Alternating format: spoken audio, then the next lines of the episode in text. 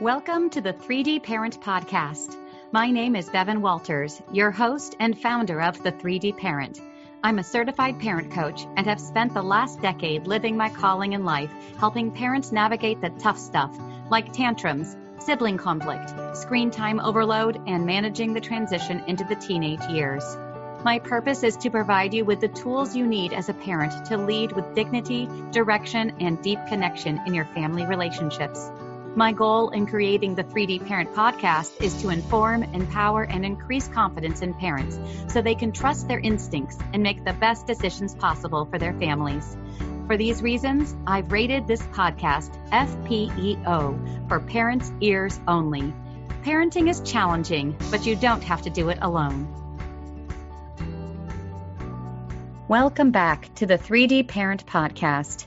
Today, we are going to be talking about discipline with dignity. This is the third in the kind of foundational episodes for the 3D parent. The first one was episode two, where I talked about the basic overview of the 3D parent approach and how part of that is learning how to decode problem behaviors or any behaviors really in your child to kind of get to the underlying cause of them. The next episode that was foundational was episode three, where the focus was on deep connection and that parent child attachment. And the third is this episode, episode four, discipline with dignity. So, what do I mean by this? What are we talking about here with discipline? Well, as you're no doubt aware, there's a lot of different thoughts and advice out there when it comes to discipline in our kids. And that is part of what makes us feel lost. It's the question of what do I do when my kid acts this way? How do I handle these situations? What to do in the moment and resorting to discipline techniques that we sometimes swore we would never use. This is a lot of times we get trapped in that kind of reward and punishment and threatening consequences. And, you know, if you do this, I'll give you this. Or if you don't stop doing this, I'm going to take away this privilege or that kind of trap we get into. So, when you get to the root of what discipline is, and you go back to the roots, like the Latin roots, disciplina, which is the Latin, that means instruction or knowledge. You could also look at the Latin word disciplus, which means a learner, follower, believer, devotee. That's where discipline comes from, the actual word itself. So we've kind of associate discipline with punishment and kind of control and coercion when really it was really about fostering this sense of a child following, of believing and kind of learning from us naturally. And that's where I kind of want to take us back to that kind of initial kind of what the meaning was behind the word discipline. So, because we've kind of been looking at a different sense of what discipline is, we've also started to take on a new kind of thought process in terms of discipline. It's about training people to follow a certain set of standards of behavior via methods of rewards and consequences. So that's kind of where we've come. But I, like I said, I want to bring us back to kind of the root of what discipline really is. And the purpose is really to establish order and help our children reach their potential. It's actually pretty simple and very positive. It's not negative the way we've kind of associated the word discipline. So, your most powerful tool in discipline is your connection, your attachment with your child. That's what I discussed at length in episode three, the deep connection. That is really the most powerful tool you need. If that is working for you, then discipline and kind of getting your child to kind of grow and flourish and reach their potential is going to come fairly naturally. I'm not going to say it's easy, but it comes more naturally. So I've already referred to Pam Leo and her book Connection Parenting, which has been really influential for me as a parent and a parent coach. And she says the following quote The level of cooperation parents get from their children is usually equal to the level of connection children feel with their parents. So if you think about that, if your child is not cooperating, if they're pushing your buttons, if they're giving you a hard no or being defiant, that's actually communication. That's actually then letting you know, you know what, I'm not feeling this connection right now. Now, you might have a great relationship, a great, very strong attachment with your child, but in that given moment, your child is not feeling that sense of connection. So that kind of gives you an idea of, okay, I can now force my child to do what I say by these kind of outside means of coercion, or I could take this as a wake up call and say, okay, my child is not feeling very attached, very connected right now. I need to work on that if I want them to naturally want to follow and obey. So keep in mind, like we talked about in the last segment, attachment is so vital to a child being able to grow and flourish. It is every child's greatest need above all else. So if attachment is the greatest need, separation is the greatest enemy of it. So, any discipline techniques that you may be tapping into that can harm or erode that attachment might be causing more difficulty in your ability to lead your child and get them to willingly follow. You basically are forcing yourself to have to go to outside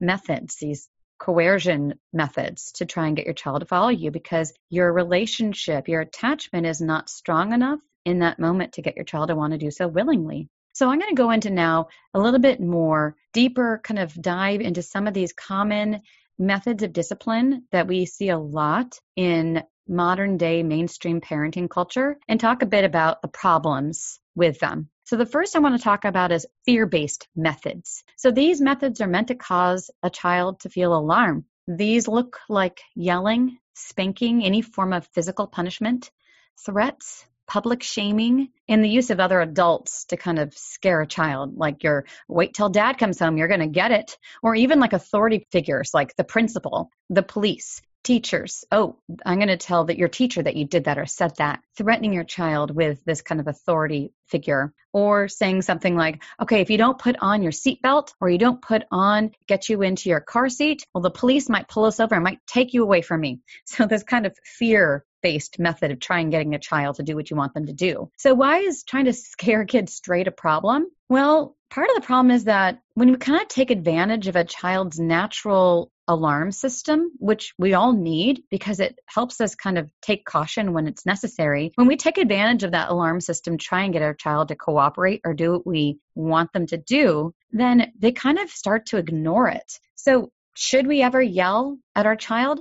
Absolutely. If your child's about to run into the street without looking and could potentially get hit by a car, that's when you yell. When your child is about to grab something that just came out of the oven and they might burn themselves, stop. Don't grab that. You're going to burn your hand. You're trying to kind of shock them and to kind of tap into that sense of alarm so they say, oh, wait, take caution, stop. If you're yelling at them all the time to try and get them to do what you want to do, they start to kind of like not hear that anymore. And so you have to yell louder. You have to be scarier. And it makes them not listen when you actually need them to stop and notice when you've kind of raised your voice, when you grab their arm before they kind of stepped in the way of, a, of traffic. So the alarm system that we need to have to move us to find caution, we can't let that get offline. We that will put kids at risk. They won't tap into those feelings of alarm when they really need it. Also, these methods, they don't protect our child's dignity. They're not respectful. They're disrespectful. And when we treat our children with disrespect, what are we going to get?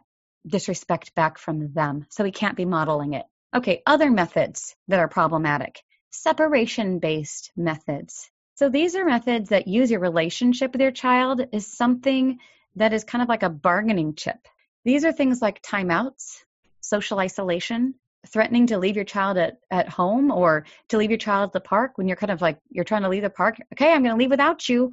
I'm going to basically threaten i'm going to abandon you. Or sometimes it's emotional isolation like giving your child a silent treatment shunning them, pretending that you don't see them when they're throwing a tantrum or having a hard time. You kind of pretend like they're not there. You're basically kind of feigning that you don't see them. That also feels like separation to your child. So, timeouts. Timeouts have been widely promoted. As I shared in my intro episode, I was the timeout queen. I used these all the times when my firstborn children were very young because it was kind of like the popular thing to do at the time. It's what pediatricians were widely promoting, still widely promote. And it has been very popular for about the last 15, 20 years. And there's a reason for that. This was put out there into kind of mainstream parenting as a primary alternative to spanking. This was an attempt to cut down on child abuse. So it had really, really good, valuable roots. As we know, if you're really stirred up and you're emotional and you're angry as a parent and you're going to go spank your child, it's really easy for adults to lose control and turn what might have been kind of a form of discipline into a form of child abuse. So, in an attempt to kind of move away from child abuse and trying to get parents to have another option other than spanking and hitting and smacking their kids, they created this other method, the timeout. However, we didn't really look at what the problems might come from these forms of alternatives, the timeout. So, why is this so damaging, these types of separation based methods? They're using the child's greatest need, which again is their need for attachment and connection with their primary caregivers. It's using that greatest need against the child. And it's playing into their greatest fear of all, which is separation. So when we send a message to our children that our relationship is conditional, which is another problem of the timeout, when we say like, yeah, you can be with me when you behave these ways, but when you act this particular way, you're banished to your room. You cannot be in my presence. In fact, you cannot be in relationship with me. You're sending a message that actually your love, your relationship is conditional. And we don't want kids to be feeling that we have a relationship that is conditional. They should feel unconditionally loved and supported, even when they're having a hard time, even when they're at their worst. The other problem here is it send a message to our kids that they're too much for us to handle. And we don't want kids to believe that they're too much for us, that we can't handle them, that they're overwhelming for us. So we need them out of our sight. We don't want kids to believe that. That causes a whole lot of other problems. And we can get into that deeper at another time. But I want to move on to another common form of discipline that I've already talked about quite a bit, and that's kind of the consequent based method. I discussed this pretty much at length in episode two when I was talking about going to move towards decoding behaviors versus trying to control and coerce behaviors out of kids. So the consequence based methods, these look like rewards, sticker charts for good behavior, earning praise, or the, on the contrary, punishments and consequences for misbehavior, taking away of toys, taking away screen time, taking away privileges and activities. These kind of quick fix methods are very common in today's society and have been used so for years, ever since those famous rat experiments that were done by B.F. Skinner. They're still used widely in schools and homes, and it's how a lot of us were kind of raised. So it's what we're used to, and it's because of that kind of what we fall back to really naturally and easily. So this is a problem because it really shines a spotlight on us as parents when we do not have power over our kids when we have to find something that actually does have power, we can't motivate them to kind of follow our lead by the strength of our own attachment and relationship. So we have to find something that does have power over them, like a toy, like a screen, and we hold that over them. And it takes advantage of the kind of attachments that they may have to these other things. So when kids kind of have the things that they care about used against them in this way, what happens? Well, eventually it teaches them not to care about things. It becomes too vulnerable to care. So you'll start to hear things like, you know, okay, you don't get to play with that toy anymore, or you don't have to have a play date today. And your kid will say, well, I don't care. And we might think that's their way of kind of like pushing our buttons or pretending or manipulating us, but really they do learn to not care. It's too painful. It's too vulnerable. So they kind of numb themselves from caring feelings. And that can give way to so many problems down the road, including things like bullying, believe it or not. And it also causes them to not care about their belongings. So they start not taking care of their belongings because I don't care. It's going to be taken away from me anyway by some threat or some consequence. So we don't want to be using these types of consequences to try and control our children for those reasons. And the other problem is it's limited. And eventually, when our kids don't care about these rewards or punishments, we have to up the ante. We have to make the rewards bigger and more exciting. It's not enough to give your kid a sticker anymore. Now it has to be better and bigger to try and get them to do what we want to do. Or it makes us have to give worse and worse punishments. I've heard stories of parents who, you know, started off with like, okay, I'm going to take away a toy to get to the point where they were so frustrated they took away every single belonging their child had and left them with an empty room to teach them a lesson in the moment, did it kind of get their child to be shocked into submission? Perhaps, but at what cost is my question. How did that kind of strategy take advantage of a child's caring, take advantage of a child's trust, and really show the child how far we had to go to get them to change problem behaviors? Other problematic discipline methods positive discipline methods. So I want to say here that there is so much I like about positive discipline this method to kind of empower kids to make choices, so many positive aspects. In particular, focusing on moving away from these kind of fear based and consequence based methods of the past with a lot of focus on emotion coaching and making space for kids to have their full range of emotions. So, so much good is in positive discipline techniques. So many overlaps from the 3D parent approach with positive discipline. But here's the little problem that I have with this type of discipline method. It has to do with giving children so many choices. You can have this or you can have this. You can choose between this and this. That it kind of starts encouraging kids to always expect a choice. They never just have to do what kind of is the next thing to do. That the parent says, okay, now we're going to do this. Well, no, I need a choice. Or it makes kids want to negotiate everything. Everything has to mean a negotiation. Well, I don't want to do it this way. Well, maybe I'll do it this way. Or if you give me this, I'll do it. So we've trained our kids basically to be these master negotiators, these tiny litigators. We're not raising little lawyers. We're raising children here. So we don't want to get them in the mindset that, oh, okay, I'm going to reason my way to get what I want. I'm going to negotiate to get what I want. So this kind of ends up blurring the lines in terms of really who is in control who's in the driver's seat? It becomes very democratic, very egalitarian. It puts kids and their adult leaders, their parents, their teachers, their caregivers on the same plane, and that's not appropriate. Children need to be in the following position, and we need to be the strong leaders kind of guiding the way. We don't want to put too much power in their hands or it gets confusing for them, and we end up in these constant cycles of negotiation and reasoning and answering their kind of questions. Not to say that there's not a time and place for some questions and choices, but when we do it so much, it gets confusing for kids. This is also a big contributor for what developmental psychologist Dr. Gordon Neufeld, who I've referred to in my last few podcasts as well, he wrote, Hold On to Your Kids. He calls kids who become these kind of master negotiators who always want to be in charge, always are trying to fight to be in the lead position. He's coined them alpha kids these children are notoriously difficult to discipline because they're always trying to be in the lead position. They always need to negotiate. They always need to know why. They always have to have a reason. So be aware of these styles of discipline that cause problems. So why are these discipline methods so common in modern parenting? Well, as I said, they appear to work, but again, only in the short run and often with the at the expense of your parent child connection and attachment also they're very commonly done to us. They were done to us as children. We are kind of really kind of wired to kind of parent this way. They're still done often in our schools.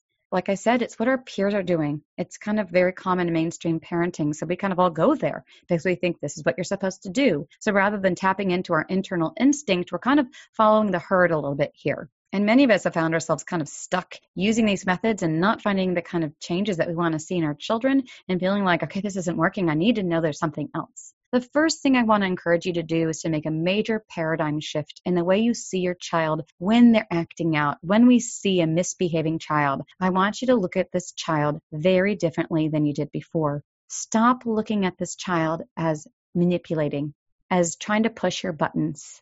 Instead, see them as frustrated, struggling, hurting, because that's what they are. What you're seeing from your child is how they're feeling inside. So we need to meet the underlying needs, like I've talked about in past episodes. So, what are the alternatives? If I've taken away all these other methods, I've said, don't do these, what are we left with? I'd like to call this discipline with dignity, the alternatives. The first thing you're going to do is you're going to make all of your discipline choices within the context of connection, of attachment. You're not going to do anything that could potentially damage your relationship with your child. That is very important. If you do ever act out in a way that damages your relationship, if you do end up kind of going back to kind of these old methods or doing something you swore you wouldn't do anymore, like yelling at your child, threatening to abandon them, when you start kind of trying to coerce the behaviors with threats and punishments, go back and repair. Take responsibility for maybe any missteps that you made, and then move on with different methods, the ones that we're discussing now. Hey there, parents. Are you tired of feeling like your kids are in charge at home, negotiating, demanding, and generally calling all the shots? Well, then I have a free resource for you called 10 Steps to Get Back in Charge of Your Kids. Just click the link below to download your own copy. Let's get you back in the driver's seat. First and foremost, actively work on your attachment with your child. Refer back to episode 3 and brainstorm ways that you might connect with your child in every attachment level. Another thing you can do to actively work on your attachment, on your connection with your child, is create special time. So that's a minimum of about 15 minutes a day per child. You can do more for sure, but a minimum of about 15 minute window every day where you're going to focus on one on one, distraction free interaction, play, connection with each of your children. this might feel like, oh gosh, one more thing to do. But if you think about this in terms of more time spent positively connecting with your child will cut down on times having to deal with negative behaviors, acting out behaviors, this is going to pay off in the long run. You're going to have less problematic behaviors because you're putting this time up front into connecting with your child instead of giving these timeouts, the ones I'm kind of saying take those off the table, it's okay to have a time in. That's where you actually stay with your child. So your child may need to be separated, maybe from a sibling, maybe from a situation that is too overwhelming or they're having a hard time with. It's fine to separate your child from those situations, from that sibling, that other child they're struggling with, but you stay with them. You don't banish them or isolate them. You stay with them and you be present to them when they're having their meltdowns, when they're having their hard time. You stay empathetic. You stay present. Again, refer back to past episodes, episode two, where we talked about decoding problem behaviors and trying to discover the underlying unmet need so that you can kind of address those. That is another part of this alternative method of discipline. If you find it really hard to decode behaviors and get to the root of them, you're not alone. There are other people who've struggled with this as well. If it's taking you a little while to kind of get that instinct and look at your child with this curiosity that we talked about in episode two, there's a book I want to suggest for you, a great resource. It's called Discipline Without Distress by Judy Arnall. And she has this great um, book. There's all a wealth of information within this book. But if you turn to the very back of it, there's an index called Discipline Tool Summary for Common Behaviors, where she actually goes at different kind of ages and stages. She'll talk about a common problem behavior and what the child might be feeling, kind of what might the underlying feeling be that's driving that behavior. And then she also gives you some detailed explanations for what might be going on and suggests some relationship safe tools to kind of address those. So that book might be a help for you. If you find that decoding problem behaviors is just not coming along the way you wished it were, check out that book. It might be a help to you, a great resource. Another thing you need to do being disciplining with dignity is not about kind of letting your child walk all over you. Quite the contrary. It is so important to set boundaries, but at the same time, you want to stay warm and supportive. So again, we're not yelling and screaming at our child and forcing them into submission, but we're also setting firm boundaries in a way that's kind and gentle. Um, Dr. Neufeld, again, he refers to being the agent of futility and the angel of comfort. What is that? It sounds like the name of a rock band. I actually had a parent I worked with as in my parent coach practice who said, It sounds like the name of a band, the agent of futility and angel of comfort. It's not. It's a really powerful way of thinking about how you set boundaries with your child in a way that is kind and supportive. So when you've set a boundary, when you've given that no, no, sorry, it's too close to dinner time, you cannot have a snack right now, and your child has a huge explosion of emotions, you let them. You make space for that. You stay empathetic your child, oh, please, please, can I have a snack? I'm so hungry. Nope, dinner's going to be in 30 minutes. We're not going to have a snack now. They melt down. They throw a tantrum. They want you to change your mind. You're not going to change your mind. You're staying firm. Nope, I hear you. You really want to have a snack? I'm saying no. And then as they're having that kind of big expression of emotion, you're not banishing them. You're not giving them a timeout. You're not shaming them. You're not saying this is nothing to get upset about. You're not judging them. You're not trying to teach them a lesson. Well, I guess you should get us next time. Nope. You're staying judgment free and you're not issuing consequences. You're just kind of letting them have their expression of emotion. And then when they kind of go from that angry expression to kind of melting down into tears and sadness, you come in there and you support them. That's being the angel of comfort, there to give them a hug. You're there to try and get that sadness out. This is going to help your child learn to adapt to hearing no. It's going to help your child become more resilient when they have to hear a no, when they're facing something that can't change, when you're facing that futility, as uh, Neufeld says, you're not going to give in and fix the problem. You're not going to go ahead and say, okay, fine, you can have a little snack. You're going to stay firm, but also empathetic, keeping your voice warm, staying very calm. This takes practice. And I understand that if you're in kind of the habit of not letting your child have this big expression of emotion, it's going to be kind of loud when you're permitting this and you're not banishing it. And it's going to get worse before it gets better. Do not be surprised by this. Do not let that think, oh, this isn't working and give up. I've had clients do that. They've tried this once or twice. Oh, doesn't work. My child threw a tantrum, went on for 20, 30 minutes. You know what? I've had my child throw a tantrum that goes on upwards of an hour. It takes a lot a lot of maturity on our parts as parents to see this through. But understand that the next time your child is facing the same or similar limit that you're setting for them, they're not going to have to throw as big and long of a tantrum. They might do it a little bit. They might need to let out some other frustrations they're carrying out with along with them that kind of this boundary, this limit, this futility is kind of letting out. But the more you get in the practice of this, the more your child's going to learn to be adaptive and face futilities without having to throw such huge tantrums every time. But you have to be consistent. You can't sometimes give in and sometimes not give in. Sometimes issue a consequence for throwing a tantrum and sometimes not. You've got to stay consistent in this approach if it's going to end up working. And it will because this is going to help your child grow and mature. It's also really important to know that sometimes your child really doesn't want to face or hear that no. That feels too vulnerable to feel sad and have to kind of grieve that loss. And sometimes your child might spin out of control and become aggressive. The goal here now is to get your child not to become aggressive and to have them, instead of getting stuck in that aggression, to help them face that no, face that vulnerable feeling of not getting your way, of hearing a no, of the sadness that accompanies that, that they're trying to escape. If they're full of kind of attack and angry, aggressive energy, give them an outlet. Provide them with something they can punch, like a pillow or the couch or their bed. Give them some paper to shred up and rip, or balls they can throw, um, a punching bag they can hit. Give them something to let out that energy. I'm going to go a lot more into aggression much more depth in an upcoming episode. So, this is kind of just touching on this kind of common problem that sometimes can arise when a child is facing some big feelings. But just know that that can happen sometimes and your child really doesn't want to face that futility, doesn't want to face that frustration that they're feeling or what underlies that, that sadness, that grief. If your child does need some type of a redirection, do so privately, not in front of an audience, not in front of peers or siblings. This really protects their dignity. This is respectful, and they'll be more open to listening to what you have to say. Control what you can control. Remember, you're not going to try and control your child's behaviors. We've already accepted the fact that you can't really do that unless you're having to coerce them with threats and punishments and rewards and briberies. So instead, control what you can control. That might be their environment. That might be something that they're playing with. That might be who they're playing with. That's the thing you can control. You go ahead and step in there. That's where you can lay down some type of a boundary or give a no or say, this isn't working right now.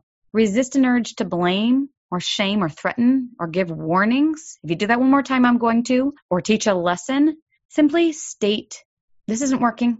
We're going to do something else right now. Or, you know what? That toy right now is not being played with appropriately. We're going to put it away right now. Or, you guys are fighting right now with this thing, so I'm going to take it out of play. We're not going to play with that right now. Or, you know what? It's not working to stay right now in the park or in this playroom. We're going to leave now. You basically take control of the things you can control. Now, might that set off a tantrum, an expression of big emotion? Sure. But that doesn't mean that we tiptoe around it. That doesn't mean we walk on eggshells and stop kind of those emotions from coming. They might need to come out. They might need to have a meltdown. That might be okay because on the other side of that meltdown will very likely be a calmer, more adaptive child. So they might need to blow off some steam, but on the other side, there'll be a reward for that.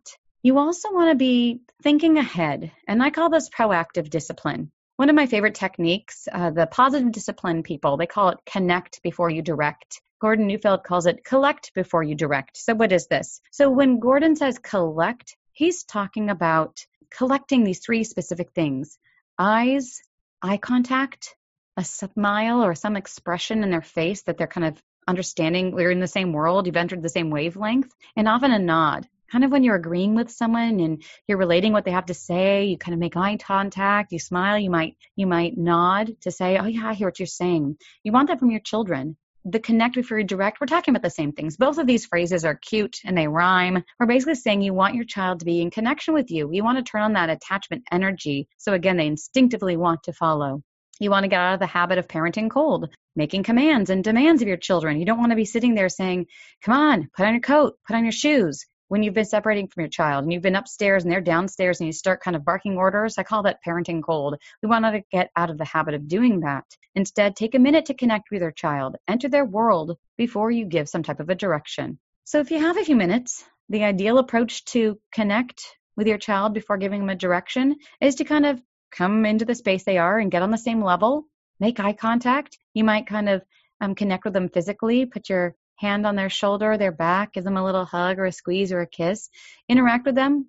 Take a note of what they might be doing right then. Oh, that looks really cool. Oh, you're building a Lego? Oh, are you going to put another brick on that? Are you trying to build a really tall tower? Oh, you're you're making a building. That's really cool. You're basically trying to interact with them. Ask them a couple questions about their, what they're doing. You're looking again for that eye contact and that they're interacting with you. Then you can go ahead and say, "All right, let's go ahead and we're going to, you know, put on two more bricks there and then we're going to go ahead and put on our shoes and our coat and we can come back and play with us later." Another alternative for doing this connect before you direct is if you're really pressed for time or if you feel like it's more your natural style, connect through play. So in this case, you don't have to necessarily enter your child's world and interact with them and see what they're doing. You make a game out of it. Okay, let's make a race. Let's see who can get their shoes and coats on faster. This might be tough if you have kids, uh, multiple kids, and they want to get really competitive, in which case you might want to set a goal for everybody. I'm going to set a timer for three minutes. Do you think we can beat the clock? Can we get our shoes and our coats and our backpacks on before the timer goes off?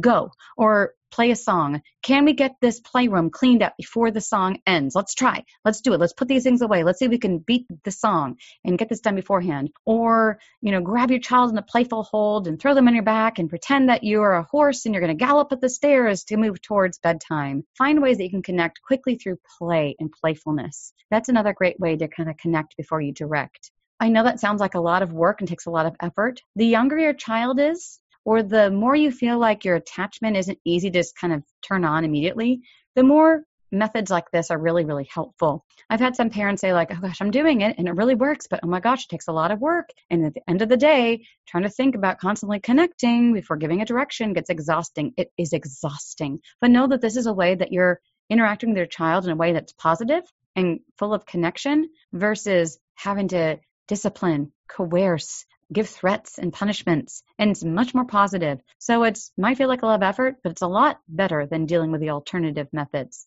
Another proactive discipline technique that is uh, very much in line with discipline with dignity, like I've been talking about, uh, stop asking so many questions and negotiating with your child. Again, it's confusing to your child. It makes them feel like, okay, who's calling the shots here? Who's in charge? Your child may mistakenly think that they're in the lead.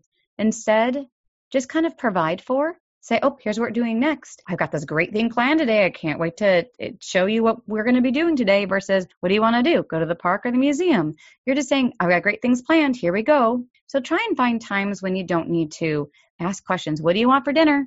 Do you want this this or this? Then you're going to fall into the trap of negotiating.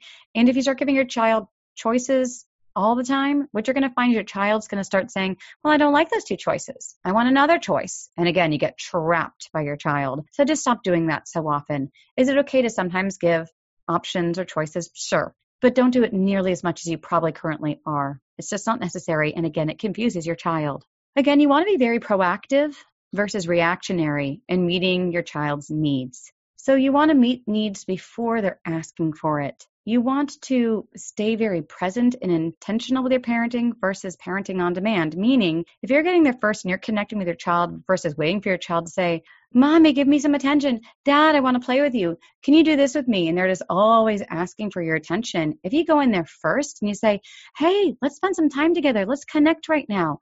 Let's spend some time doing something fun together. If you're getting in there first and being proactive and connecting with your child, they won't always be so hungry and they won't feel like they have to work for their attachment needs, their connection from you.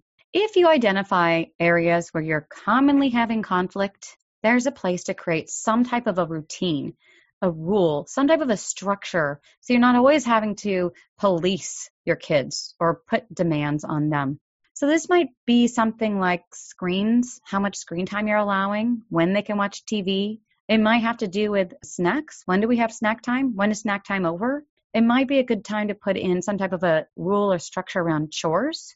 When do chores happen? What kind of chores happen? that's a great thing to kind of set up a structure or a rule so that that starts to kind of govern themselves. I'll give you an example. In my own home, snacking was an area where we had a lot of conflict. My kids always wanted to snack, and they would snack and snack and snack all afternoon long. And then guess what? Dinner time came and they weren't hungry. So I found that I needed to create a structure, a routine around that. And I just said one day, okay, kids, guess what? We've got a new routine and a new structure. Snacks can happen up until four o'clock. After four o'clock, there's no snacking until dinner time. So what happened was the kids they had an after school snack but they're really hungry after school. And sometimes an hour or two later they're still hungry. But once i knew that that was that cutoff that four o'clock cutoff they really listened to that. And i didn't have to really do much of anything. They'd look at the clock it'd be 3.55 and they'd be like oh my gosh i gotta go get my snack right now. And they would quickly go to the snack drawer and they'd help themselves to that last little snack before it turned four o'clock. Now the reality was was anything going to really happen at four o'clock? No but this routine, this structure, this rule that we had in place around the four o'clock cutoff for snacks kind of helped cut down on there being conflict around there. They kind of listened to that and started governing those choices around snack time. If here's another proactive discipline technique. If you're going to be putting your child, if they're going to go into a situation you know they may not have the maturity for, something like you're going to go to a nice restaurant not like one of the restaurants where there's a kid play area, a nice restaurant. You're going to go to their grandmother's house where you know there's going to be a lot of toys around, things they can't touch because they could be they could break. Um, maybe there's family members who are not around young children often and they're not as tolerant of noise or loud play. What you want to do in this situation is prepare your child ahead of time. You want to kind of give them the cues to follow so you can kind of let them know what to expect so that they kind of know you've laid out the ground rules from ahead of time versus crossing your fingers and hoping there won't be any problem behaviors. You let them know ahead of time what will work and what won't work in those situations. And then just stay positive and let them know if you're having a hard time, here's what we're going to do. And it's not a threat. It's just like, here's what we're going to do. If we have a hard time, we'll go ahead and we'll find a space where we can kind of redirect or um, problem solve what's going on in that moment. So, in conclusion, discipline with dignity. Think of the discipline again as a word that is meant to be about leadership. It requires us as parents to take responsibility for our children and be able to identify what's not working so that we can address it. We need to, again, look at behaviors is the tip of the iceberg, that communication that's letting us know what might be going on below the surface so that we can address the underlying problems for our children and the root causes of them. And again, you want to resist the temptation for go to that quick fix methods of controlling your children and disciplining in those methods that I've discussed that are problematic. Discipline with dignity is above all else respectful discipline. You're going to be confidently meeting your child's need when you discipline with dignity so you can help them grow and flourish without damaging your connection, your attachment with your child. And you're going to find that when you discipline with dignity, you have so much more fulfillment as a parent. Thank you so much for tuning in this week to the 3D Parent Podcast. I hope it has provided you with the inspiration you need for building stronger relationships with your children and trusting your instincts when it comes to parenting. If you have a parenting question you'd like answered on the podcast, or if you'd like one on one parent coaching, head over to the3dparent.com and click the contact tab to send me your question. If today's discussion empowered your parenting, please be sure to subscribe to the show, leave a rating and a review. Also, I'd love to connect with you on social media. So take a screenshot, share it on your Instagram stories, and tag me at the 3D Parent. I look forward to meeting you here again next week on the 3D Parent Podcast.